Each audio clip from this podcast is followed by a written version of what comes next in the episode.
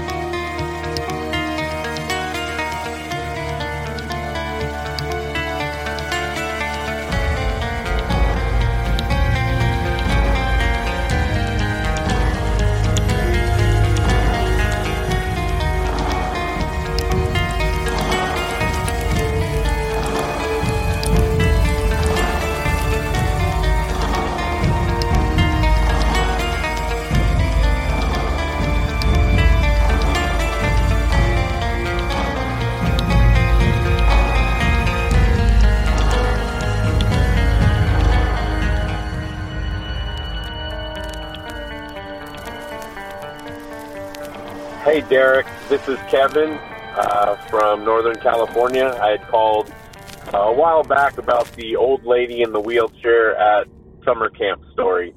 Uh, we just listened to your latest episode. Great job as always. Uh, my kids are here, Christopher and Olivia. Hi. And my son has a suggestion he wanted to give you for your Halloween episode. Uh, he said, or his suggested title was Halloween Haunts and Legends. So, don't know if you want to use that, but I thought it was a pretty good one. Um, we really enjoyed the uh, Dogman in the, or Werewolf uh, in the uh, drainage pipe uh, episode or uh, story and uh, just wanted to keep tell you keep up the good work. Anything else you guys want to tell Derek? Yeah. Go ahead. Jack, I really like your stories. Thanks. Bye.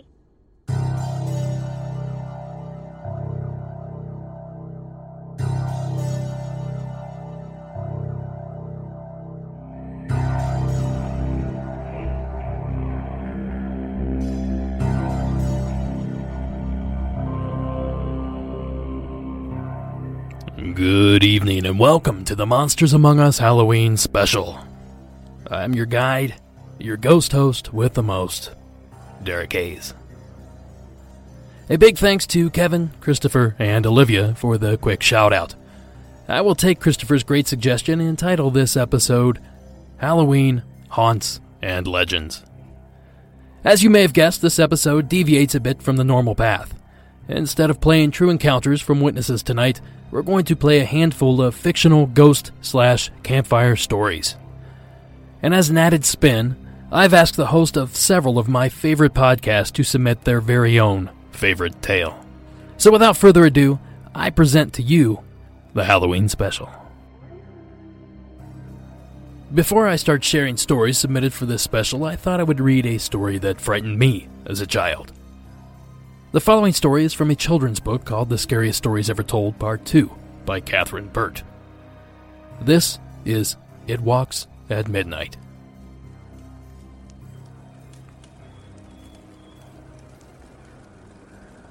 Mike and Rob loved hiking in the countryside near the college they attended in Kentucky. Along with Mike's dog Ernie, they had been to most of the state parks in their area, but they were especially excited about the next hike they were going to take. They were going to the fantastic Red River Gorge over spring vacation. Look at those cliff walls, said Rob on the hike to the gorge. Awesome, Mike answered. They're even steeper than I thought they'd be. After hiking for most of the afternoon, setting up camp, and then fixing dinner, they were pretty tired. Even Ernie, who had been exploring all over, looked beat. They were relaxing around the campfire, looking at the sky and listening to the night sounds. The full moon made everything look a little spooky. Mike tossed another log on the fire. They watched as the sparks floated up into the darkness. Rob reached down to scratch Ernie's ears, but Ernie was gone. Hey, asked Rob, did you hear Ernie run off? No, answered Mike, but don't worry, he'll come back. But just then they heard a yelping and a whimpering come from somewhere out in the dark woods. They both recognized Ernie's bark and stood up. Mike grabbed his flashlight and they started walking in the direction of the whimpering. Here, Ernie. Come on here, boy. They called out. Soon they heard a rustling sound in the thick underbrush. A minute later, Ernie came bursting out of the bushes and ran toward Mike. The poor dog was trembling all over, and the fur on his back was sticking straight up. Hey, what's wrong, Ernie? asked Mike. You look like you've seen a ghost. Ernie just whimpered and hid behind Mike's legs. Whatever's in there sure scared Ernie, Rob said. Maybe it's a bear, a wildcat. Mike shined his flashlight into the dark woods where Ernie had come running out. The shadows of the trees and all the leaves made lots of fantastic shapes. Look up there, whispered Rob, pointing to a small ledge about 20 feet above the ground. what is it? Mike whispered. It's not any bear I've ever seen, Rob said. It looks more like a huge black dog. On the edge, staring down at them, in the moonlight, with eyes that seemed to glow like little points of red fire, stood a large black dog. Look at the way he's moving his head, Mike said. It's almost like he's trying to tell us something. Yeah, like get out of here, answered Rob. I think it's pretty good advice. No, I don't I don't think so, said Mike. Look at his eyes. I think he wants us to come with him somewhere. You must be kidding. That dog looks like a monster, Rob replied. Now look what he's doing. As Rob and Mike watched in amazement, the huge black dog seemed to float up into the air. It floated back up the side of the cliff wall and, with one final piercing stare down at them, turned and disappeared without a sound.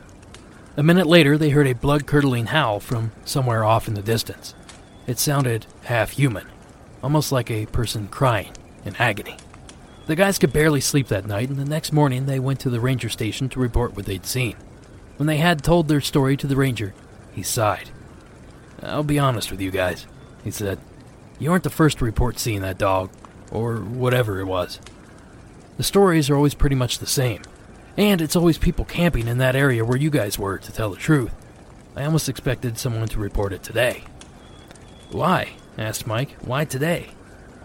Because last night was a full moon, the ranger answered. The creature is only seen on the night of the full moon. Then it just disappears. What do you know what it is? asked Rob. No, we don't. It could be a dog that's gone wild, or a wolf or bear that people didn't get a very good look at. Or, the ranger said after a pause, it could be a ghost. But, Mike said, I know I don't believe in ghosts either, the ranger said.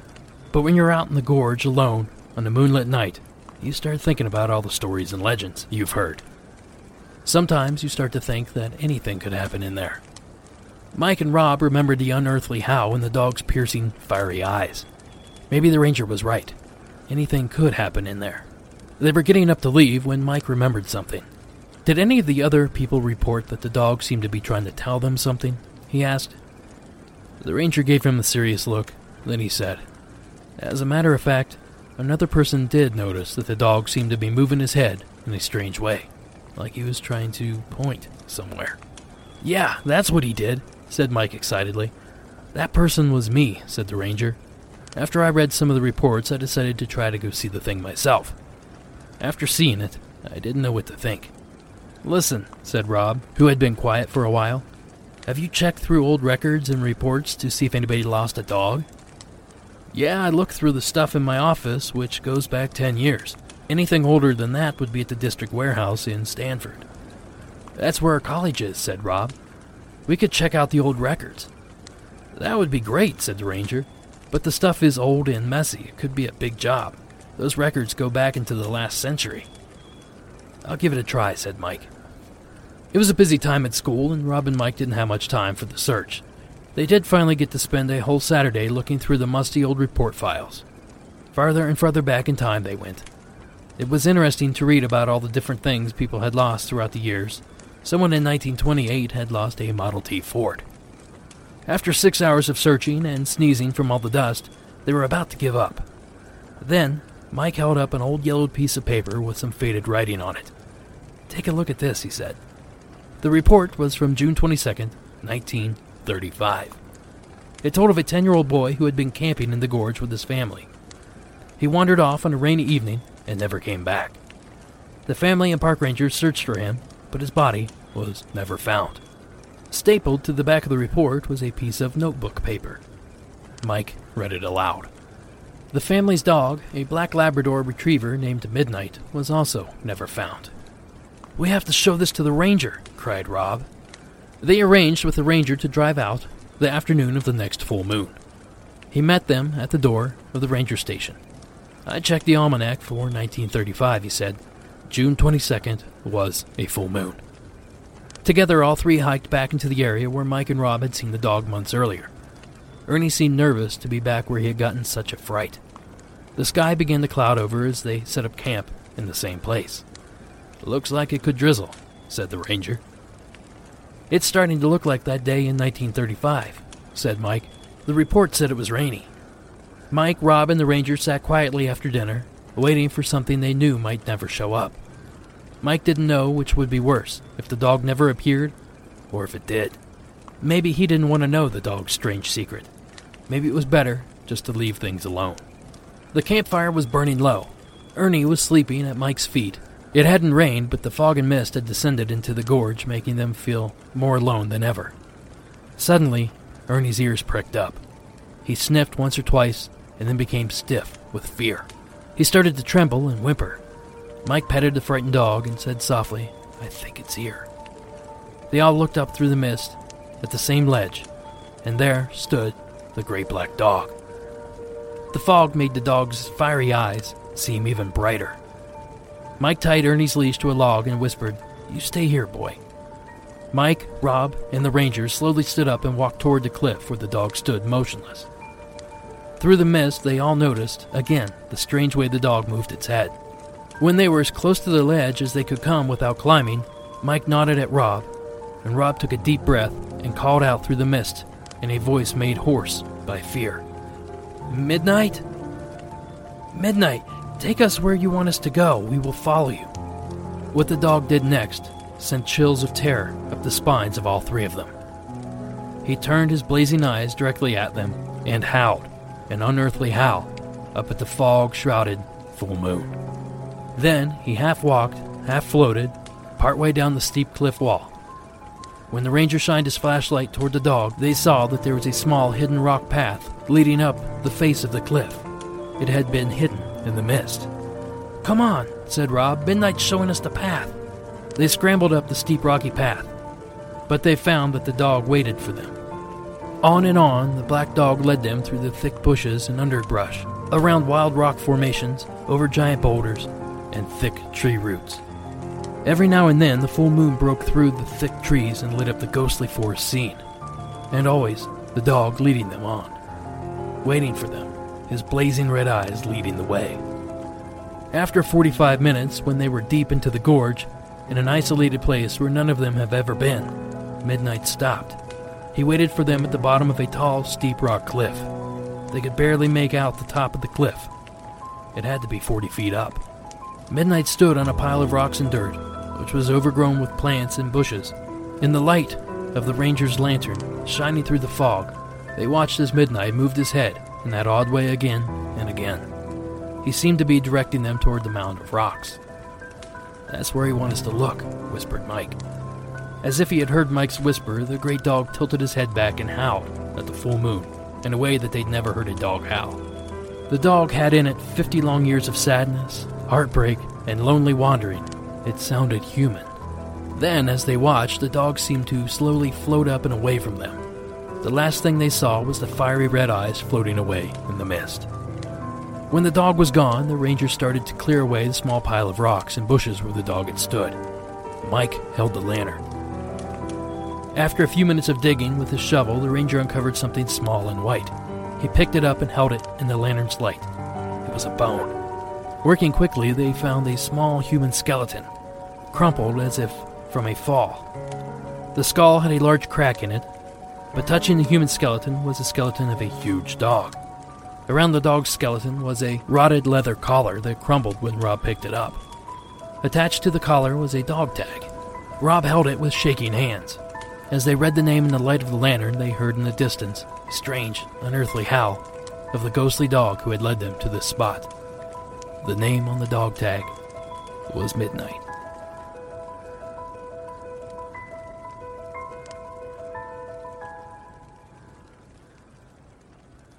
If you're a listener to this show, you know I have a slight and unexplainable fear of ghost dogs.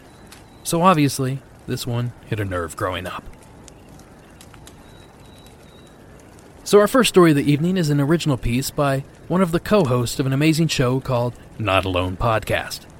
Together with his more skeptical partner Jason, Sam explores all things paranormal and supernatural on their weekly show. I highly suggest you give them a listen when you can. The following is Sam Fredrickson's submission.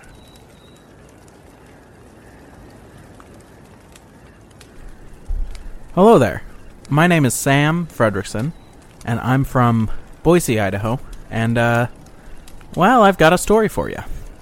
So, essentially, I don't know if anybody listening is from Boise or, or the Treasure Valley or Idaho at all, but if you are, you're probably familiar with the little town of Kuna, which is I mean, I don't want to say it's the middle of nowhere. It's kind of like the boundary to nowhere. It's like you have less and less and less and less and less, and then you have Kuna, and then after Kuna, there's just there's nothing at all.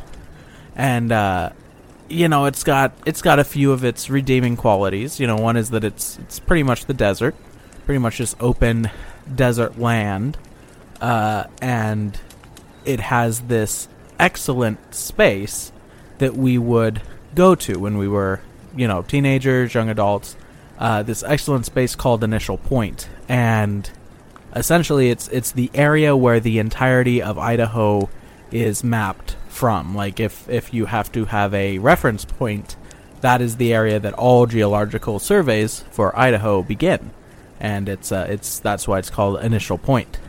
So it's um it's a pretty popular place. Essentially, what it is is a, a tiny tiny mountain it's like bigger than a hill, definitely smaller than a mountain, but it I'll call it a tiny mountain. And essentially, you can, I mean, you can hike up it, you can drive up it, but the it, it's like a one lane road. It's not even a road. It's just a dirt path. And so if you're going up and somebody else is coming down, then it's it's really not great. However, once you're up there, I mean, you can see pretty much this entire Treasure Valley, which is eh, which is what Boise sits in, is the Treasure Valley. Uh, you can see Boise, the surrounding towns of Caldwell, Nampa, Meridian. You can see planes coming in, going out from the airport. You can see the moon rising. You can see the stars, uh, unlike anywhere else in in the valley. It's truly one of the most beautiful places, uh, to me at least. I, I like that kind of open desert, open air, uh, you know, nothing on your mind, nothing to nothing to do, nothing to do but but just sit and think and relax. And that's for me that's what initial point always was. I say was because I haven't been back there in 7 years. Because I had well, let's just say that I had an experience. So, essentially I'm I'm 18 and I am it, you know, you could go out there with your friends or you could go out there alone. And the majority of people didn't go out there alone, but I did. I always found it very calming, very soothing. And there were many nights where I would just. I had this beautiful black Nissan truck, just this little truck, nothing too big or, or bad, and that and it, it was able to get up this road that big trucks wouldn't be able to. And I would just take it and I'd sit up at the the top of initial point, and I'd um, I just think, you know, sometimes I'd I'd pull out a blanket, pull out a, a pillow, and just kind of lay in the back of the truck bed and, and look up at the sky, and that's, I mean, that's pretty much where I was when this happened. That's that's exactly what I was doing. I was on top of initial point in the back of my truck, laying down. I actually had a, I was very well prepared this time. I had a sleeping bag. I had two or three pillows, a big heavy blanket on top of it. It was beautiful. I was just going to sleep there all night, wake up in the morning, go back home, shower, go to work. It's like camping, but you don't even have to get out of the car, so. So I fall asleep, and I wake up. Oh, I want to say it was. It was probably about three in the morning, maybe maybe even a little earlier, but in any case, it was it was dark still for sure, and it was quiet, and there were no planes coming in and out of the airport. the majority of lights in the valley were still off, and I could see the the stars just beautifully. Like like it it seemed clearer than it had ever been before, the night sky. And I kind of laid there. I was I don't know why, but I was wide awake. I I did not feel sleepy. I did not feel tired, and I did not have any sort of visual perceptional issues. I was not experiencing sleep paralysis or anything. I know because I actually sat up and I readjusted myself a little bit. I looked up at the sky for maybe five minutes. After that, I, I sat up and I read a book I had brought. I can't even remember what it was. Something about the Mojave Desert. I don't know. And suddenly I just get this feeling. And it says, Go home. What are you doing out here? This isn't for you right now. This isn't. This place is not meant for you at this point in time. And it was a strange feeling. I'd never I'd never felt anything quite like it and I I can honestly say I've never felt anything like it since, but it was a very clear message that I was getting. And the problem was, like I said, this this little dirt path, I mean, it's so narrow. You it would take just one slight misturn to essentially fall down this mini mountain. But the feeling was so real, uh, so present, and so tangible that I, I simply had no choice. And so I got up, I packed my stuff up. You know, a good thing was I was only 25 minutes from home. It's not going to, like, I wasn't, I didn't feel like I was in danger of, of you know, uh, what would that be called? Distracted driving or, or anything like that. But I just knew I had to leave. And so I pack up all my stuff, just put my sleeping bag back in its stuff sack, and and start down the the hill. It takes me probably seven or eight minutes, and because I'm going two or three miles an hour, I just really don't want to die today. And as I approach the bottom of the hill, you then have another probably three to four minutes on a really bumpy, choppy dirt road before you hit the highway. And I kind of notice as soon as I get to the bottom of the, the mountain, bottom of initial point, I notice it starts to get brighter. And I don't really know why, but I look at my clock and suddenly I I can't confirm this for sure, but I feel like my clock said something like 6:30, which didn't make any sense to me because we would have lost three and a half hours. But 6:30 is what it said in my mind, at least, and so I say, okay, it's probably just the sun coming up. And I kind of keep my eye on the clock as I as I get further and further from the mountain and closer and closer to the highway. It gets brighter and brighter, and I see the numbers ticking up, ticking up, ticking up. Six, six, oh, six thirty-one, six thirty-two, six thirty-three. After about ten minutes, I hit the freeway or I hit the highway, and suddenly the light stops, and I look back at my clock, and it says 325, something like that. It, the time that it should be, you know. And I just remember sitting there for a moment and kind of looking around. And as I'm driving, I pull off to a rest area. I pull off to this rest area. I look over and I, I position myself so that I can see initial point, and over initial point is what only appears to me as a, a rift. A bright, cosmic, glowing tear in the fabric of space and time. And it was pure white, it was pure radiance, it was pure energy. And I saw things going down from the rift and saw things going up to the rift, but I couldn't make anything out. It was just little points of blackness in the actual in the actual light itself. And as I'm watching, suddenly I realize the light gets bigger and bigger and at first I think that it's it's basically the the rift widening and opening and opening and then I realize that it's not just that, it's getting closer and closer and closer. And as I as I realize this, I say, "Okay, all right, all right, I'll play the game. It's time to go. It's time to go. And I jump back in my truck. I had been back out in, in the bed looking for a moment. I jump back in my truck. I start driving, and I make it maybe a hundred feet until suddenly I can't see anything. I cannot move. I, I remember specifically thinking to myself, okay, breathe, Sam, you have to breathe, you have to breathe. And I can't even do that. And I remember the, the distinct, the distinct sensation of being lifted off the ground. And then that's it. Ev- everything else is black. And essentially, I wake up the next morning. I don't wake up where my car was. I don't wake up at an initial point. I don't wake up at home. I wake up in the parking lot of a Walmart in Meridian, which is about 15 miles from Kuna. I wake up at the in the parking lot of a Walmart in Meridian. It's about 6:30 a.m. at that point, and I wake up to a, a cop basically tapping on the window, saying, "Hey, are you okay? If you're okay, you need to to move it on.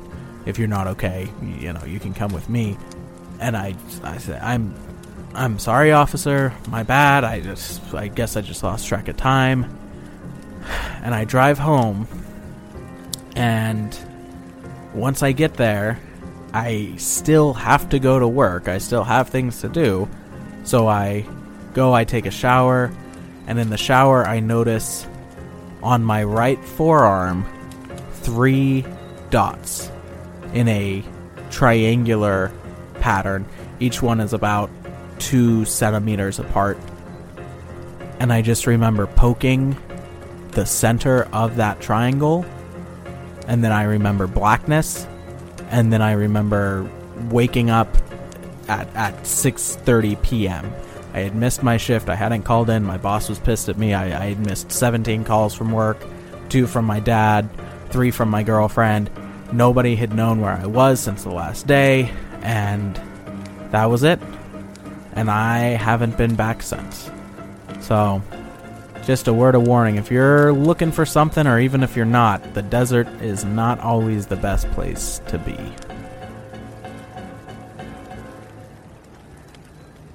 Thank you so much, Sam, for taking the time to send this story in. Although this story is fictional, there have been countless experiences with lights in the sky in the deserts of the U.S., some of which have involved abduction. Well done, Sam, and thank you again for submitting. Remember, you can catch Not Alone podcast on iTunes, Stitcher, or wherever it is you find your podcast.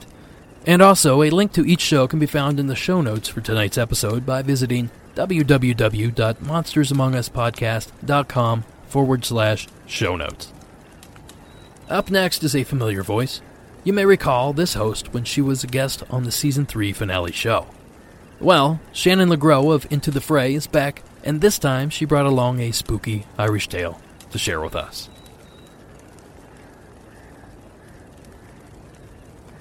This comes from Irish Ghosts by John J. Dunne. It was a dark night in the old Dublin district known as Hell.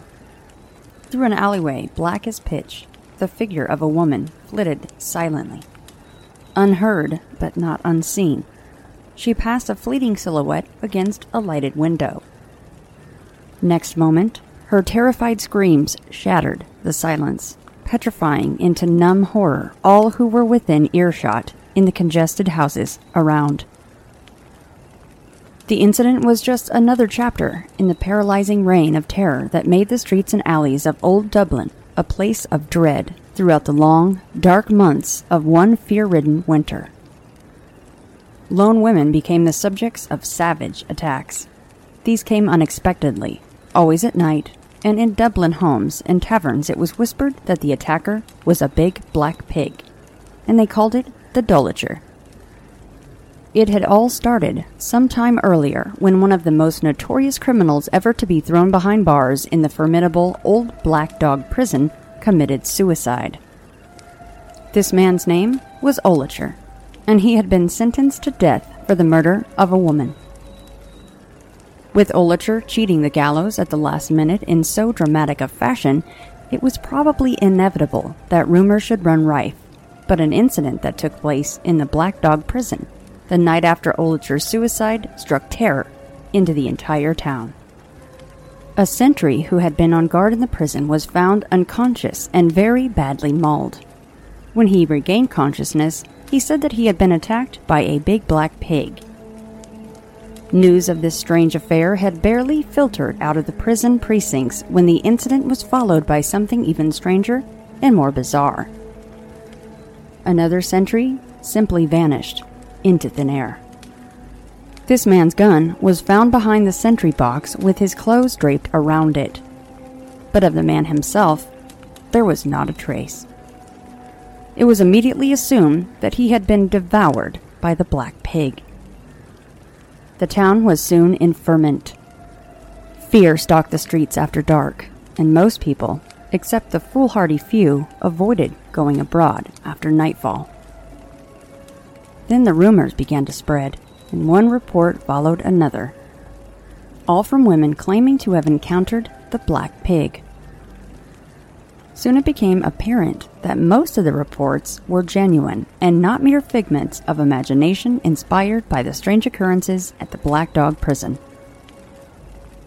Several more women were attacked by the black pig, and the slightest shuffle in a silent street sent people hurrying for shelter. Dublin by night became a ghost town. It was generally accepted that the Black Pig was the ghost of Olocher, on a rampage of vengeance, and the terrible thing that stalked the alleyways under the cloak of darkness became known as the Dolocher. But that long, fear ridden winter passed, and with it passed the Dolocher. The attack ceased, and the town breathed freely again. There were recurrences of the attacks the following winter, and reports suggest that the mystery was solved when a blacksmith, returning home from a tavern, borrowed a woman's cloak to protect him from the rain. He was attacked, but he overpowered his assailant, who turned out to be the sentry from the prison who had so mysteriously disappeared. He had clad himself in the skin of a large black pig. The eerie tale of the Dolocher is part of Dublin folklore. Ghost or psychopath? The answer remains hidden in the stones of hell. Thank you, Shannon. It's always great to hear from you. An Irish ghost pig that kills. No thanks. I thought this one was fitting, due in part because of the origin of the holiday we are celebrating. After all, Halloween has its roots in that part of the world. So thank you again, Shannon, for the creepy tale. Do yourself a favor and check out Into the Fray if you haven't already. Shannon is putting out some awesome content. Let us pass the flashlight to our next storyteller. The following story was submitted by Justin of Zeng This Podcast. Hey, Derek and fans of Monsters Among Us. This is Zinger from the Zingness podcast, and I think it's really awesome that um, we're doing these campfire ghost stories or whatever they're going to be called. But I've got one that is very interesting, in my opinion. So, few years back, um, me and one of my buddies, we would go out and fish and everything, and you know, fishing, we'd we'd sit there and talk and everything. And one time this is actually the first time we were going. Um, it was up in the mountains where I live, and it's a reservoir lake, which they are these basically tucked way up away in the mountains, dammed up lakes that are isolated, big, and very quiet, with with normally very much in national forests. So we got up there, and we were sitting there, just you know, chit chatting everything, and and you know, fishing buddies talk and well, it got to the point where we just kind of were like chatting with each other, and the topic of the paranormal came up. And you know, we were talking about you know what we believe in and what we don't, and we, we were talking about Bigfoot. Cause we're like, oh, you know, this is an isolated area. You know, could see one. You know, joking around like that. And um, he got the ghost real quick, and I kind of was like, ah, I don't know about that. And he goes, I know, I know for sure. He proceeded then to tell me about his ghost experience and I trust him.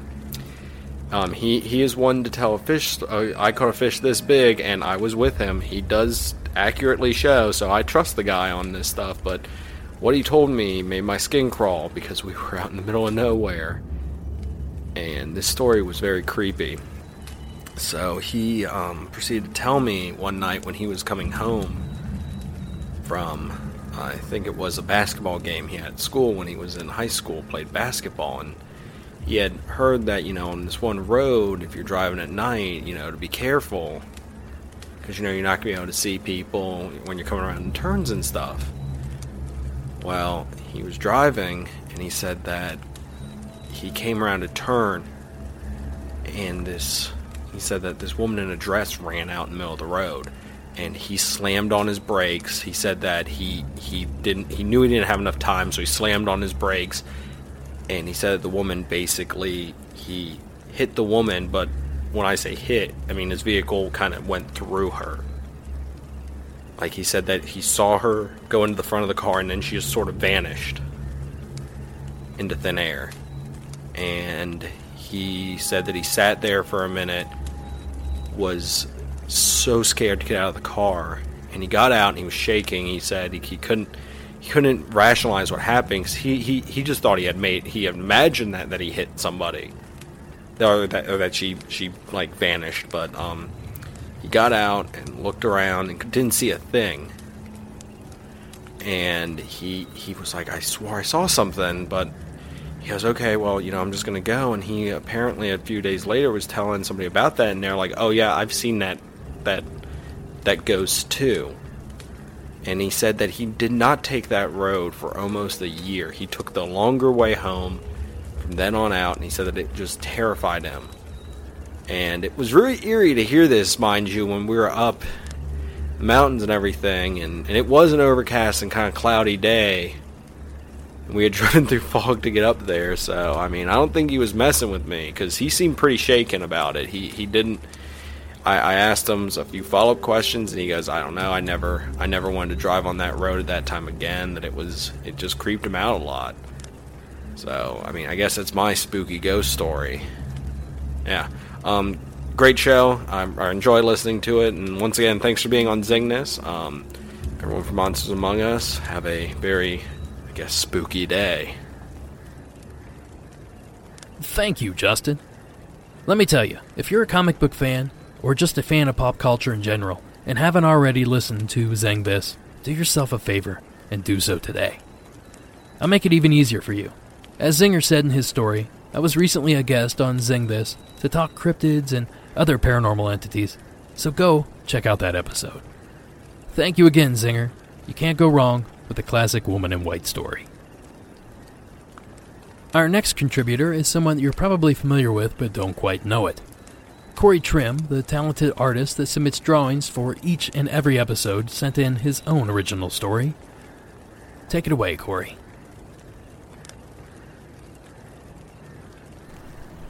It sat in the center of a growing suburban community, 3,000 acres of land locally known as the Amber Forest. It was a place that no one liked. The reasons why are as varied as the number of persons you could ask. To the passerby, it drew no special attention. It was just a stretch of woods seemingly unlike any other. To stop and look at it, however, and observe the forest for its trees, brought about a different reaction. Some people would tell you that it was ugly, that its trees were sickly and its fields of grass were mottled with patches of off colored weeds and dirt. The leaves of the trees were never vibrant, but always a dull hue, and many of them had unattractive spots that brought about thoughts of disease. The tops of many trees had dried out bare branches like they had recently weathered a storm. These strangled capillaries reached uselessly for the sky year round. They never produced foliage and they never rotted away. Other complaints about the forest was that it did not lend itself to hikes. It had far too many gnarled roots and muddy patches, to go walking in the woods was to invite injury, or worse. Others complained that it smelled, especially after a rain. They would claim the forest emitted a foul odor that was unlike the natural earthy scent one would find in similar stretches of woods. Some would argue that there were not similar stretches of woods anywhere, that the amber forest was a unique anomaly. What made the woods unsavory to others were the stories linked to it, People claim that a pack of jet black wolves hunted the grounds of the Amber Forest. Some claim that the wolves were not natural creatures, but supernatural, and there were stories told of encounters with the beasts. The wolves traveled in and out of shadows and had blood red eyes that glowed in the dark. The wolves did not bay at the moon, but roared at the night with the resonating menace of a lion. Some told legend of a covered bridge somewhere deep in the center of the woods, left from the time of pioneering settlers. Some said the bridge was a portal between the material world and that of the spirit. Others claimed that it was a gateway to hell, and to travel from one side to the next damned your soul. Some claimed that the legends of the cursed bridge came from the Civil War and a battle fought in the creek that it crosses. Angry souls of Confederate and Union soldiers who died on those grounds condemn all those that trespass on their final resting place. Others said that they believe a broken hearted lover hung themselves inside the bridge. Some claim to have been to it, and others claim it doesn't exist at all. Perhaps the most popular legend regarding the Amber Forest comes from its namesake. The story dates back to the late 1800s and is linked to a prominent business family whose descendants still live in the town to this day. Catherine Hollander was a young woman who fell in love with a man, Ming Li, a Chinese immigrant. The two were madly in love with one another, but were forced to keep it secret. Mixed relationships were greatly frowned upon at the time, and Catherine's parents would have never accepted it. Catherine became pregnant with Ming's child in January of 1896, and the two were frightened of anyone finding out and made plans to elope and move east. Catherine's younger brother learned of the pregnancy and told their parents before they could leave. Catherine's father was furious and attacked Ming in a fit of rage. The young man was mortally wounded in the violent confrontation, and Catherine was locked up inside the Hollanders' home. Ming's death was ruled a farming accident, and Catherine's pregnancy was kept secret by claiming she had come down with a debilitating illness. Catherine's child was born on October 30th of 1896, and shortly after the birth, legend says her mother forced her to abandon the baby girl in the woods. She pleaded with her mother to not make her do it, and they could claim to have adopted the child, but her mother would not hear it. The child was a black mark on their family name, and she would not allow the child to live in her home. Catherine wandered the woods, sobbing, trying to find a way out of her situation. She had no money and no one to turn to. There was no place for her to go. Everyone in town knew her family well. If she showed up on their doorstep begging for help, they'd know her shame and most likely turn her away. She was lost with nowhere to turn. She refused to leave her child alone, however, and stayed with it, taking care of it the best she could. Catherine was found a month later by a hunter she appeared to have died of exposure and malnutrition. She held in her arms a baby's blanket, and on the ground beside her, written in the mud, was the name Amber. The child was never found. Some say the child was eaten by the wolves, others say she was raised by them. Regardless of the child's fate, the woods are an epitaph to her name. Despite all the supernatural legends and unsavory descriptions, nothing explains what the Amber Forest really is. Very little has been written about it in the time since it's had its name, but with the few lines that can be found, they speak volumes. The first recorded line was from a teacher's journal in 1908 at the local elementary school. The children continually insist to me that a classmate by the name of Franklin Todd was struck off by a wolf. We have no such student on record, and no family by the name of Todd in our town. The children seem to wear melancholy expressions whenever I take them to play in the fields near the amber forest. I have since taken them on walks to more distant pastures, and their spirits seem lifted, and the talk of Franklin Todd has faded away. The second letter was from a union contractor sent to restore a home near the edge of the woods. All of the wood in the home is rotted out. I don't know how it's still standing. The majority of the wiring in the home has shorts and could easily cause a fire. The basement is completely washed out. The west wall has collapsed completely, and there is a steady stream of water pouring through it. I don't know what miracle worker built this place, but the grounds near the Amber Forest is no place for a home. Every place built near it has problems. I'd cut your losses and leave it. The final words is from an artist who was commissioned to do a painting of the woods for the city hall. The powers that be wanted to recognize the location as part of the town's history. The artist returned the salary along with a note. I studied the Amber Forest for days, trying to find a spot that captured me a striking image I could start with. The more I looked at it, the more I wanted to leave it alone. I found myself almost ill trying to conceive it on the canvas. Whatever this woods is, it haunts me. I don't think the amber forest can be captured in such a way. You should consider leaving this project alone. What you just listened to was the opening to an audiobook that Corey not only performed but also supplied cover art for. Follow the link in the show notes to hear more chapters to that series of short stories. Thanks again, Corey. Our next to last submitter hosts a show I recently found while searching out partnerships for Cryptic Crate. Her show, Southern Grimoire, is a weekly visit to strange occurrences, hauntings, cryptid creatures, and unsolved crime in the southern U.S., but more specifically, Oklahoma. K.D. Burr was kind enough to record one of her favorite stories from childhood, and coincidentally, also one of mine. Harold, from scary stories to tell in the dark.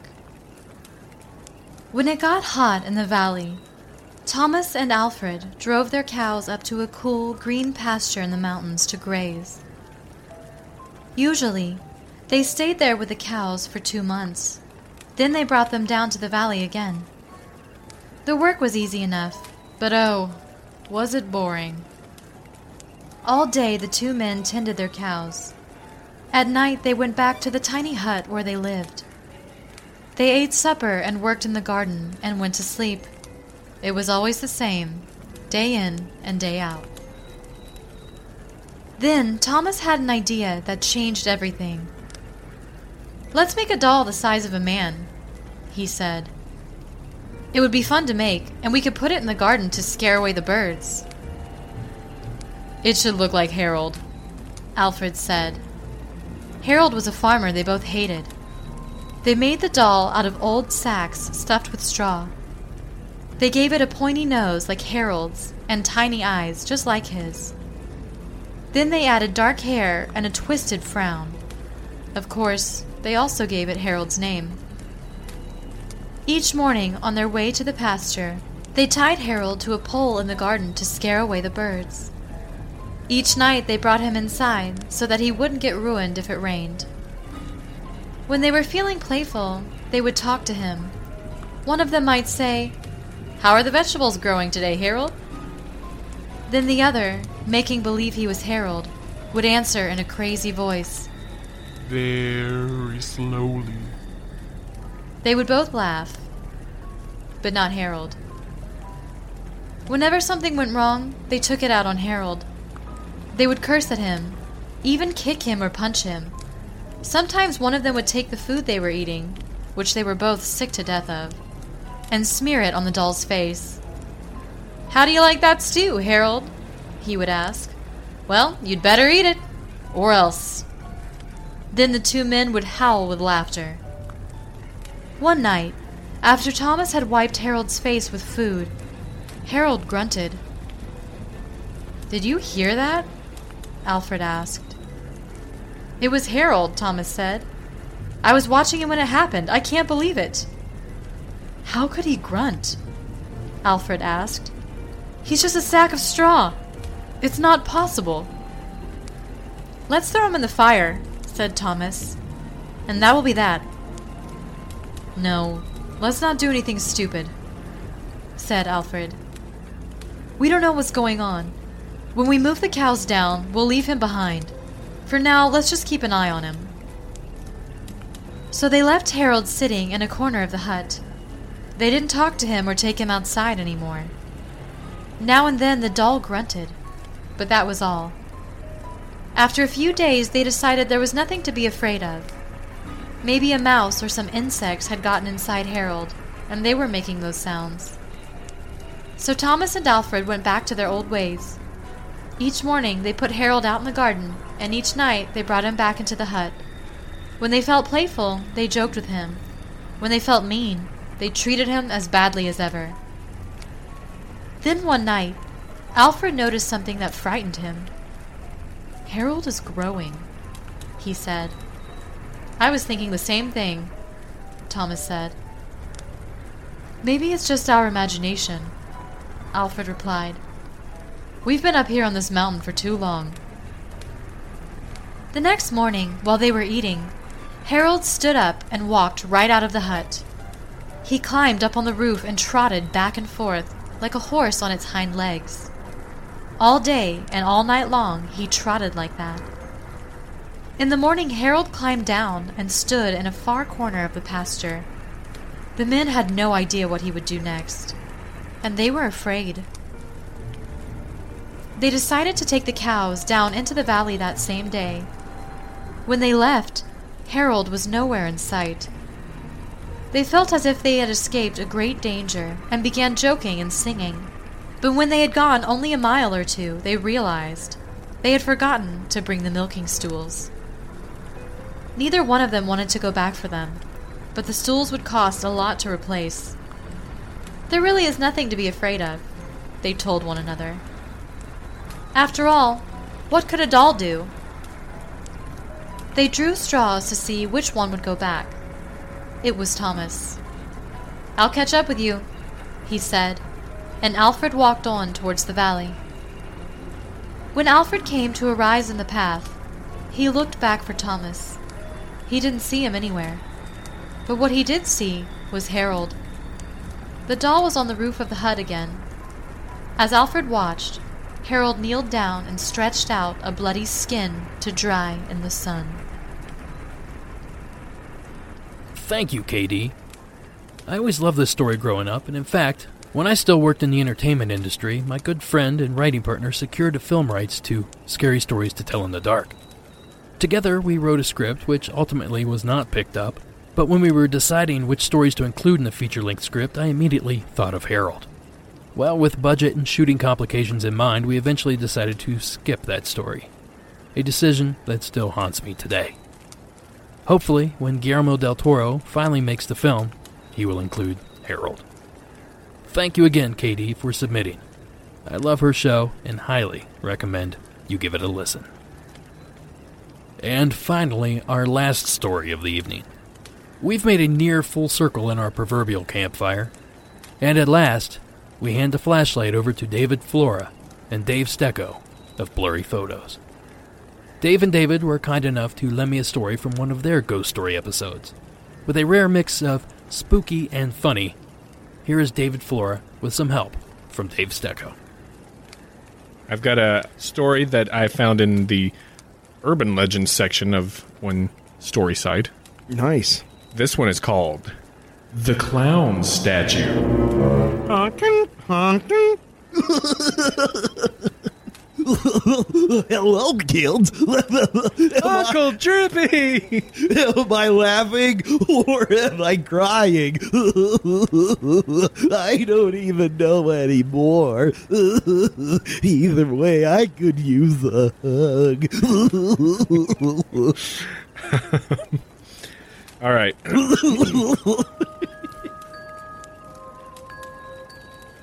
a few years ago, there was a wealthy couple who had two young children, a boy and a girl. The family lived in a large house in Newport Beach, California. nice. After taking care of their kids all week, the mother and father decided that they needed a break, so they booked a table for dinner at a nice restaurant. That evening, they called a teenage girl they knew and arranged. yeah, yeah. And arranged Jesus. Sorry. I'm the worst person ever. and arranged for her to come over and babysit their children while, Oh. while they were out. Whoops. When the babysitter arrived, the parents told her to fix supper for the kids and put them to bed. After that, you can just watch TV and help yourself to anything in the fridge, said the father. And if you wouldn't mind, said the mother, could you watch TV in our bedroom? The kids have been having nightmares recently, so if you hear them crying, you can just go in and calm them down. The babysitter happily agreed, and the parents left for their dinner date. The girl gave the children some milk and cookies, then she sent them upstairs to bed. She started to read them a bedtime story, and before long, the little boy and girl were fast asleep. After tucking them in, she switched off the lights and went to watch TV. When the babysitter walked into the parents' bedroom and sat down, she noticed that there was a creepy looking clown statue standing in the corner of the room. She tried to ignore it, but it looked so eerie and disturbing that it sent chills down her spine. She felt as though its eyes were staring straight at her while she watched TV. As time passed, the babysitter started to feel more and more uneasy about the clown statue. Whenever she glanced at it, she got the unsettling feeling that it had moved ever so slightly. Oh, no. Finally, the clown statue began to freak her out so much she couldn't handle it any longer. She decided to go downstairs and phone the parents. When she dialed the number they had left for her, the mother answered. Hi, it's me, said the babysitter. Everything's fine. The kids are fast asleep in bed, but I was just wondering would it be okay if I watch TV downstairs? Of course, replied the mother. But why? I know it sounds silly, said the girl, but the clown statue's really creeping me out. The clown statue? asked the mother. Yeah, the clown statue in your bedroom, the girl replied. The phone went silent for a moment. Listen to me very carefully, said the mother.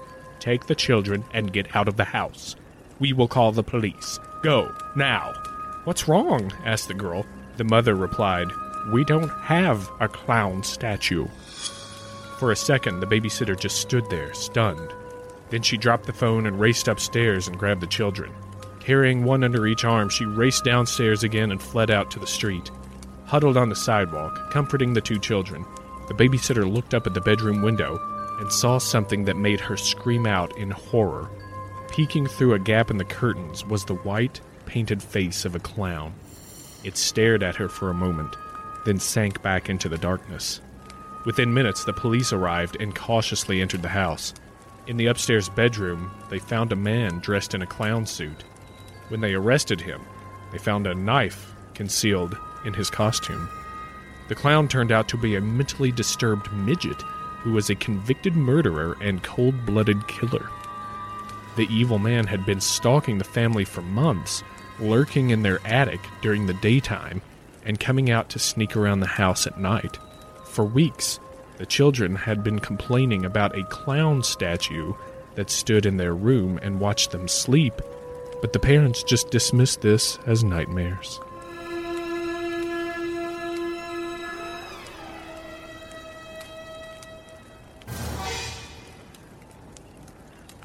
Thank you, Dave and David.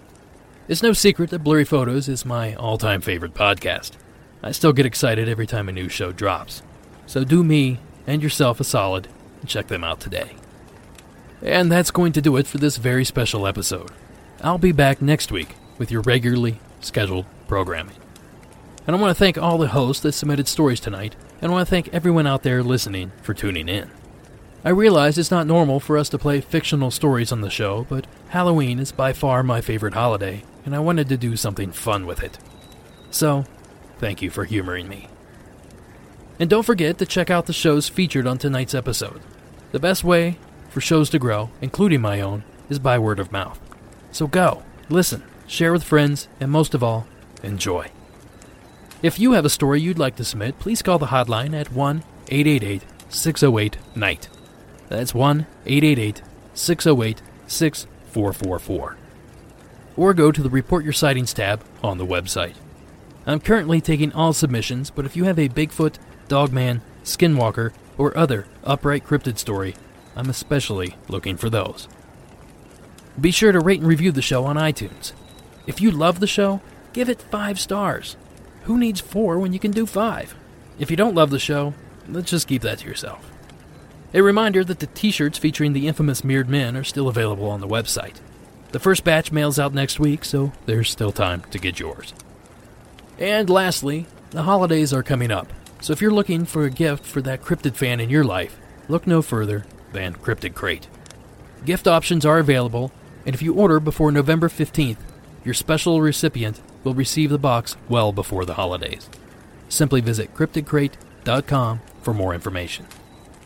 Special thanks to Corey Trim for his amazing artwork on the show. And music from tonight's episode was provided by Mayu and Nature World 1986.